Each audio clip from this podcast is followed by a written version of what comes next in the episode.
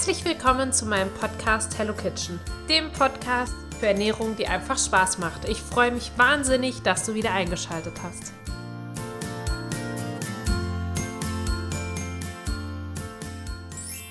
Hallo und herzlich willkommen zu Hello Kitchen Podcast. Heute geht es um das Thema Eier bzw. Eier ersetzen.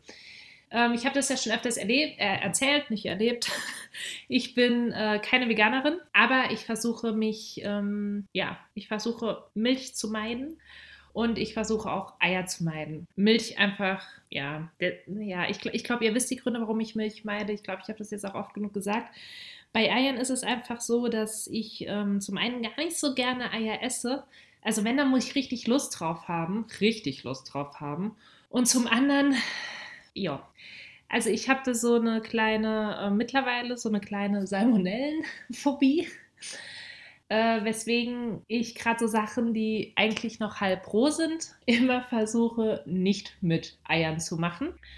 Und dadurch versuche ich natürlich auch so in meinem Alltag ein bisschen Eier zu meiden. Außerdem, wenn ich Eier kaufe, ich kaufe dann immer die von Alnatura, weil die ja, die, das ist übrigens keine Werbung, ähm, das ist einfach eine Überzeugung. Die ähm, ziehen die Brüderchen mit auf. Das finde ich gut. Die sind zwar echt ein bisschen teurer, aber das ist mir auch egal. Und es ist einfach so, unser Eierverbrauch, der ist so gering, dass ich meistens dann die Eier drei Wochen da stehen habe und nur drei von sechs benutzt habe und sie dann wegmachen muss. Und dazu ist es einfach auch zu schade. Und deswegen kaufe ich ganz oft auch gar keine Eier. Jetzt ist aber so, ich backe ja recht gern. Und äh, oft kommen in Kuchen einfach Eier. Und ich möchte euch heute erzählen, was es für Eieralternativen gibt, weil ganz oft, ich bin ja so ein bisschen verpeilt und ganz oft, äh, ja, kaufe ich dann die falschen Sachen ein, kann mich nicht mehr daran erinnern, was ich einkaufen wollte oder weiß der Geier auf jeden Fall, ganz oft habe ich dann keine Eier. Also muss oft was anderes her. Und das ist eigentlich, ist es total einfach. Denn bei allem, was äh, einfach nur gebunden werden muss, kann man anstatt Eier Apfelmus oder Banane verwenden. Jetzt ist natürlich klar, Apfelmus und Banane, das sind beides jetzt Lebensmittel, die nicht ganz geschmacksneutral sind. Ähm, aber ich finde, gerade wenn man sowas in die Richtung Apfelkuchen oder Bananenbrot backt, äh, ist es natürlich perfekt. Ähm, ein Ei kann man mit drei Esslöffel Apfelmus ersetzen oder mit einer halben Banane, wobei ich nicht versuchen will, mehr als drei Eier zu ersetzen, beziehungsweise ich versuche meistens nicht mehr als zwei Eier zu ersetzen, aber wenn es kleine Eier sind, geht es auch bis drei Eier, weil sich sonst die Konsistenz einfach wahnsinnig verändert. Dann gibt es noch eine Möglichkeit, wenn das Ganze so ein bisschen luftig und schaumig sein soll, gibt es die Möglichkeit mit Sojamehl und Wasser.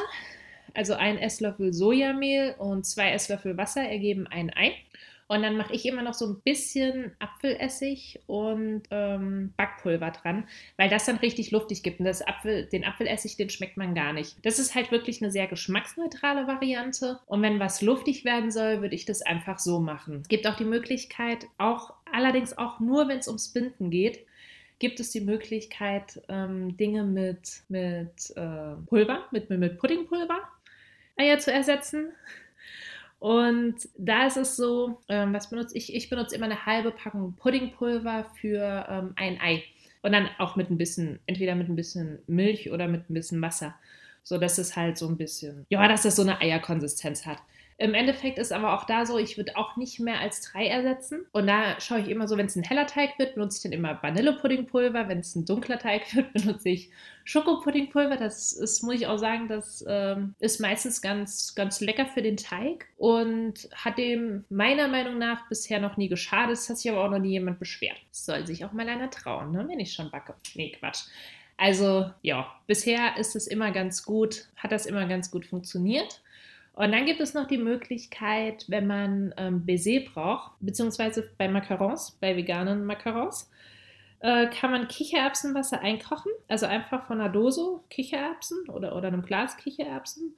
Die Kichererbsen abschütten, das Wasser auffangen und dann durch Kochen etwa um die Hälfte reduzieren. Und wenn man das schlägt, das wird so krass, das wird wirklich, das wird richtiger Eischnee, das ist unglaublich. Das klebt auch, wenn man da noch Zucker reinmacht, das klebt wie die Hölle. Das schmeckt so ein bisschen wie so Marshmallow-Creme oder ähm, die Füllung in einem Mohrenkopf. Und das ist, also ich, ich bin immer wieder erstaunt, wie gut das funktioniert. Das ist unfassbar. Ihr könnt auch mal auf, auf meinem, auf meinem Instagram-Kanal habe ich Macarons gebacken mit Kichererbsenwasser. Das ist unfassbar, wie das funktioniert. Allerdings, und da, das glaube ich, ist da so ein bisschen der springende Punkt, warum es im Biskuit wahrscheinlich nicht funktionieren wird.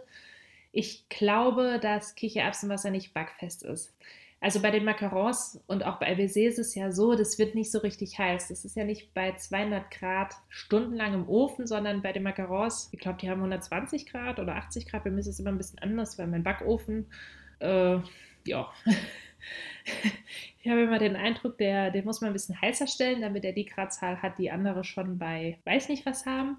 Und ähm, da ist es ja nicht so Richtung 180 oder 220 Grad, sondern es wird ja eher so, ja, fast schon, ja, nee, getrocknet auch dafür ist es zu heiß, aber ich glaube einfach, dass es nicht so richtig backfest ist. Und bei Baiser ist es ja auch so, es kommt nur kurz in den Ofen, sodass es schön braun wird und es wird nicht die ganze Zeit mitgebacken. Und ich habe das mal bei Biscuit probiert. Da habe ich nicht so das schöne Ergebnis gehabt, wobei ich da allerdings auch sagen muss, ähm, dass ich da noch so ein paar andere Experimente bei diesem Teig gemacht habe.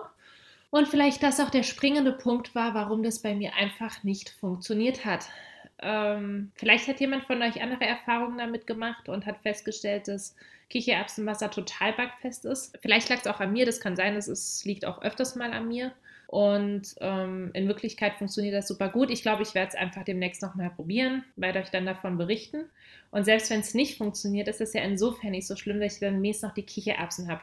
Und das finde ich ist halt auch so eine schöne Sache bei dem, mit der Sache mit dem Kichererbsenwasser, weil du, du hast halt gar kein Produkt verschwendet. Ne? Mit den Kichererbsen kannst du was Leckeres machen und mit dem Wasser halt auch. Du musst es gar nicht wegschütten, sondern kannst es einfach zu was anderem verwenden. Das sind ja Sachen, die, die so mein ja, mein Öko-Herz so ein bisschen erfreuen oder mein Zero-Waste-Herz, wie das jetzt so schön heißt, Zero Waste.